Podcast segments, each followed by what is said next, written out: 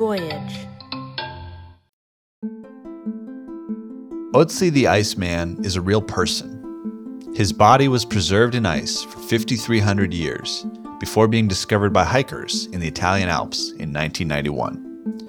The unique opportunity afforded by Otzi's frozen state is that scientists were able to perform a forensic analysis on him. They studied the copper axe he was found with, a rare and highly valuable tool of the time that marked Otzi as someone of special status. They were able to learn what he ate for his last meal, study his dozens of tattoos, and find out how he died. He was murdered. The BBC reported in 2017 that the director of the South Tyrol Museum of Archaeology, which houses Otzi's body, called in a detective from the Munich Police Department to consult on Otzi's murder. It sounds like a joke, but that really happened. The detective felt it was telling that whoever killed Otzi left behind his valuable copper axe. He felt this meant it was not a crime for profit, but more likely a personal vendetta.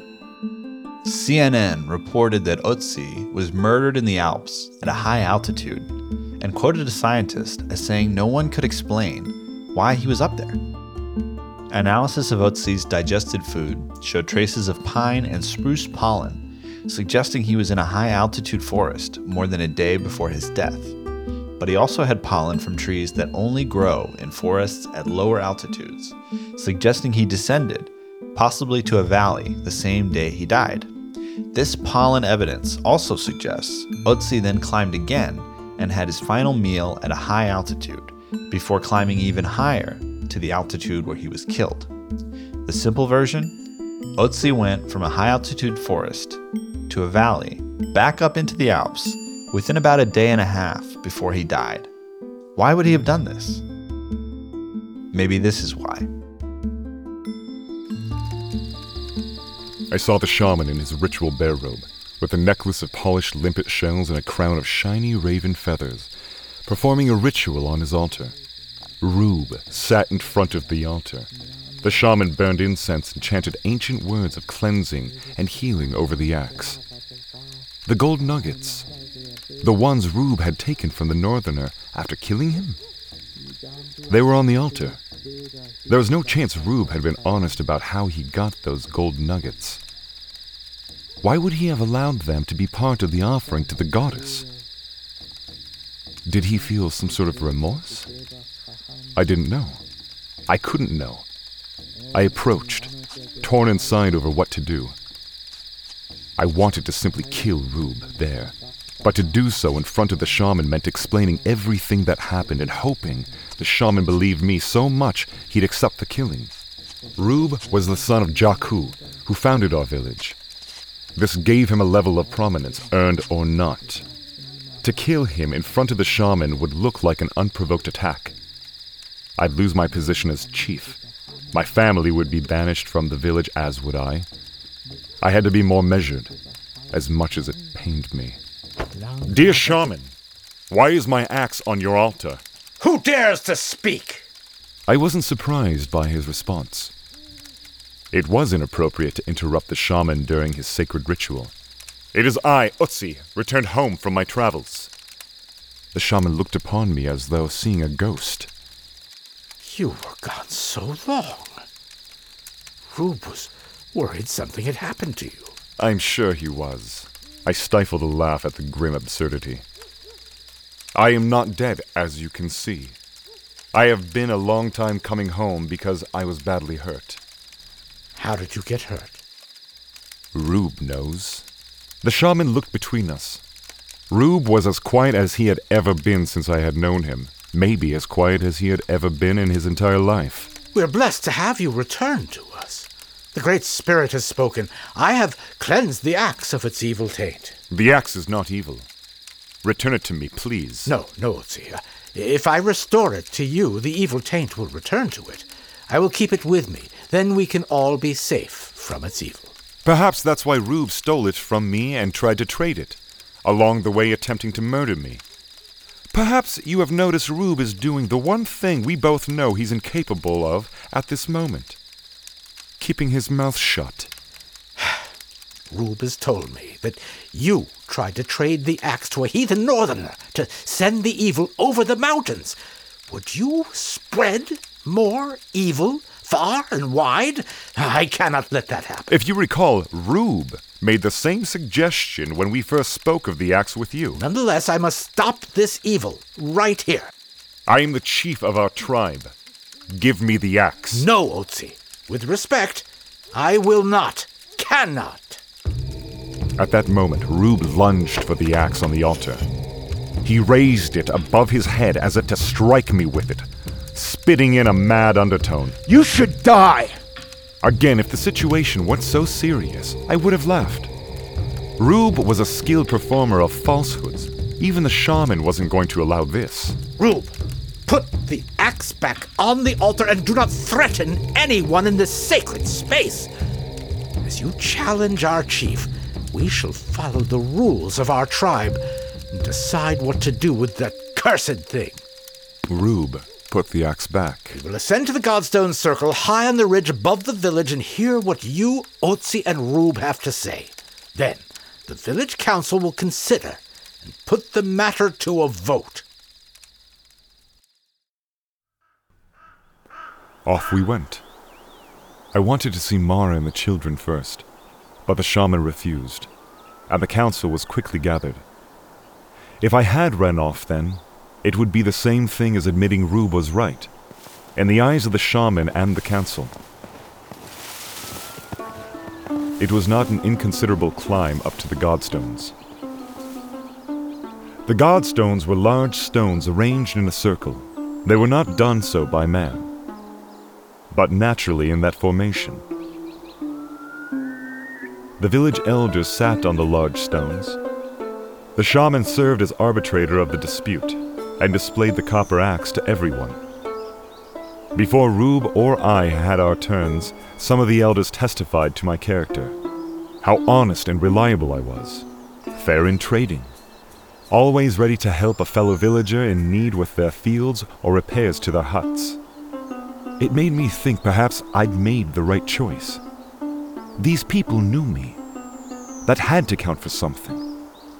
Rube's predations on their minds couldn't wipe out years of friendly relations. Rube struggled to contain himself as the elders testified. Then it was his turn. The axe is cursed! Otzi's spirit has been corrupted by it. We all know him as a wise, kind, strong chief. This was Rube's cleverness. It had ensnared me for years. A bit of honey before the lemon. A way to align the elders' positive beliefs about me with his position. But after he created the axe, he tried to murder me for taking it to the shaman. Many say he has also grown arrogant and only interested in his own profit. He has become a weak chief. He should be banished. I heard Eric's voice in my head. Maybe I should have killed Rube long ago.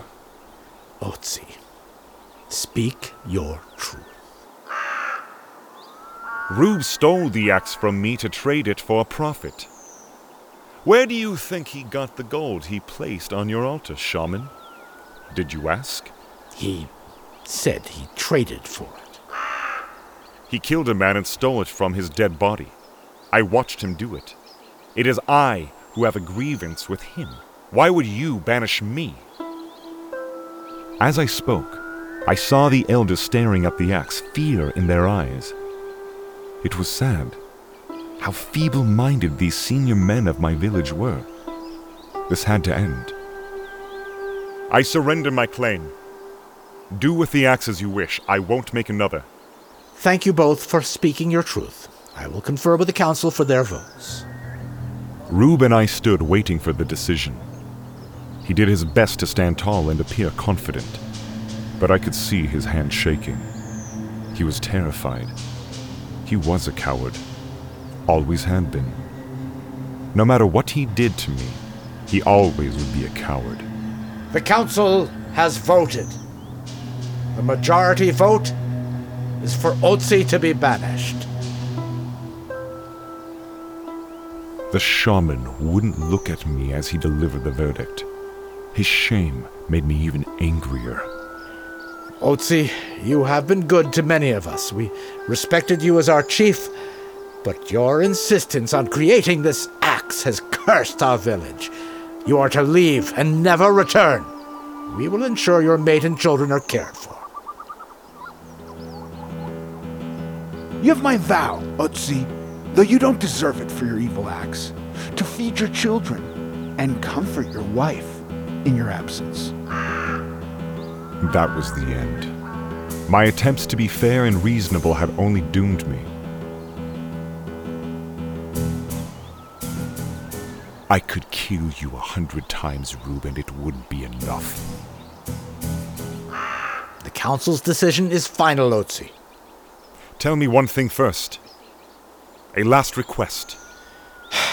Yes. My mate, Mara. Did she have the child? She did. A boy or a girl? A boy.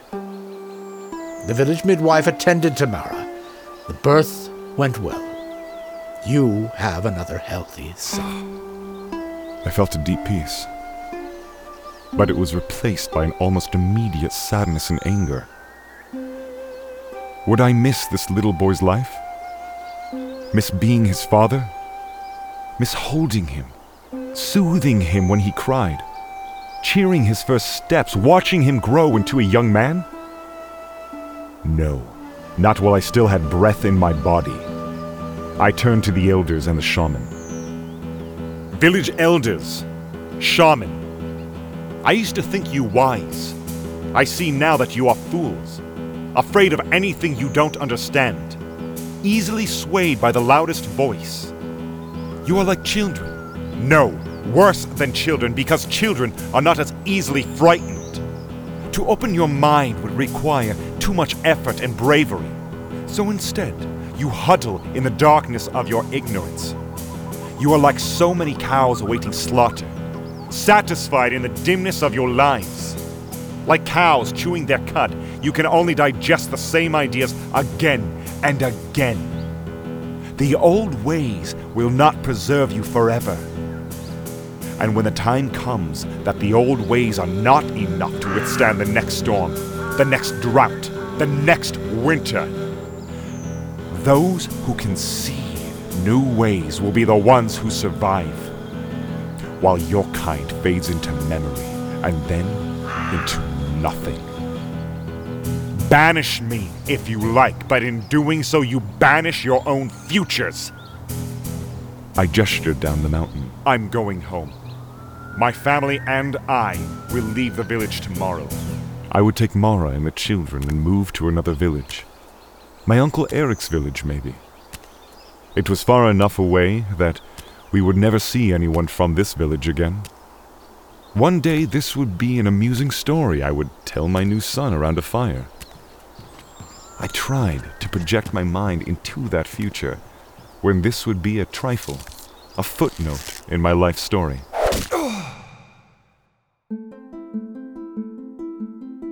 I felt a sharp pain in my back. I looked behind me to see Rube. He had drawn his bow, but there was no arrow.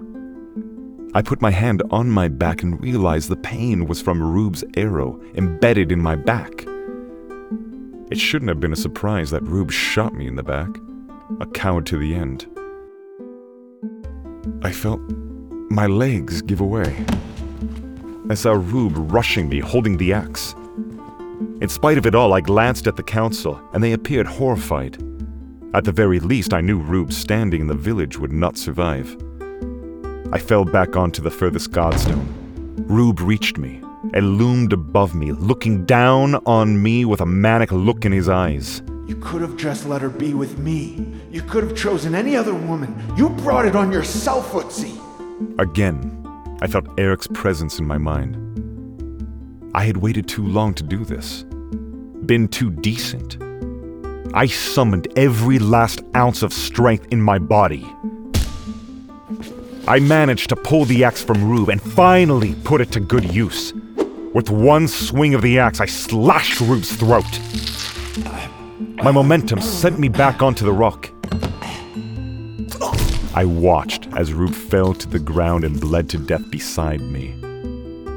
As we lay dying together, I thought I could hear Rube say, You win again, Otzi.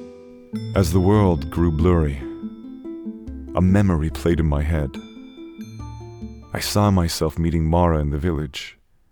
She was sitting with other women, stitching animal hides. I brought her a goat and told her, I will give you everything you need. Rube has spoken for me. I had lied to Rube when we spoke of this. Mara had told me about him, and I knew who he was even when I first arrived in the village.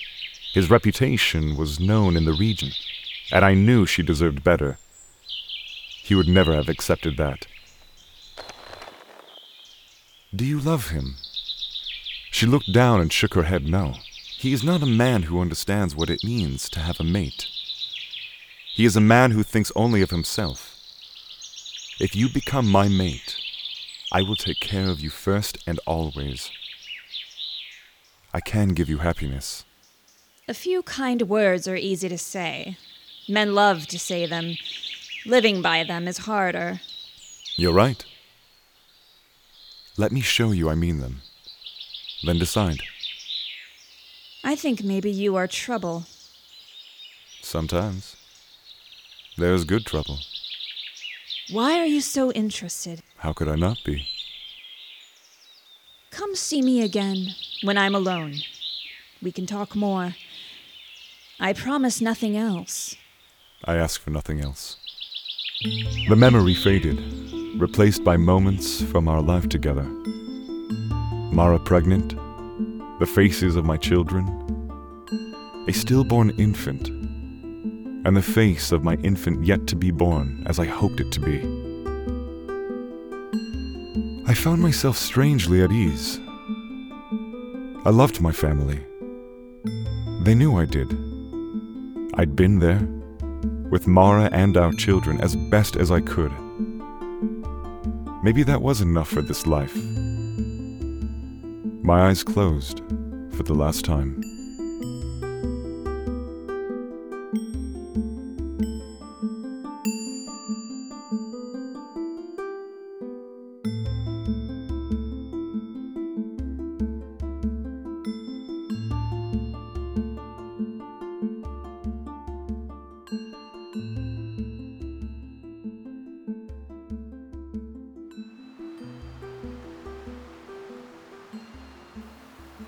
The wheat had grown back.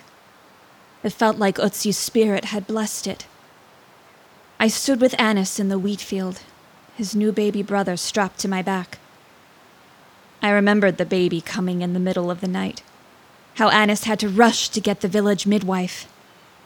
Zaki had gone to get water, but the baby arrived before he could return. He'd come in, stunned, and flatly said he'd brought the water, too moved by the sight to speak more. Anis wanted to name the baby. I had wanted to wait until Otzi returned. I had heard from women in the village that he had come back and seen the shaman, but gone to the godstones with the council after the shaman deemed the copper axe evil. I had left Anis in charge of the children and raced up to the godstones. By the time I arrived, the village elders of the council and the shaman were already blocking me from Otzi's body. I also saw Rube's body. Of course, I demanded an explanation, but once I saw Rube's body, I didn't need one. Rube had killed my mate because he never got to be my mate. It was that simple. I wondered if I would have done anything differently. If I could live my life over knowing what I knew now. Would I have gone with Rube if it meant I could have kept Otzi safe from him? I worried that Otzi hadn't known how much I cherished him, how happy I was with him. I hadn't said it out loud in years. But deep in my bones, I felt that he knew.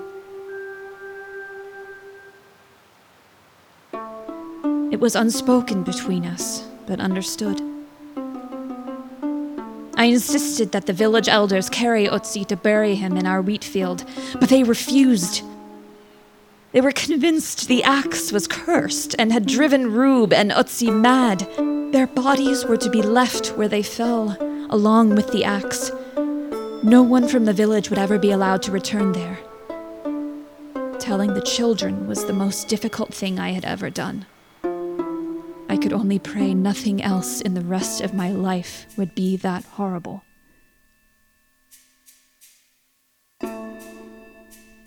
After the harvest of the wheat, we would leave the village. While out foraging for berries a few days after Otzi's death, I saw a bear dragging a body through the woods. In horror, I thought it was Otzi, but it was Rube. The bear had ripped him apart. He was a nightmare husk of himself. I felt immense satisfaction at this.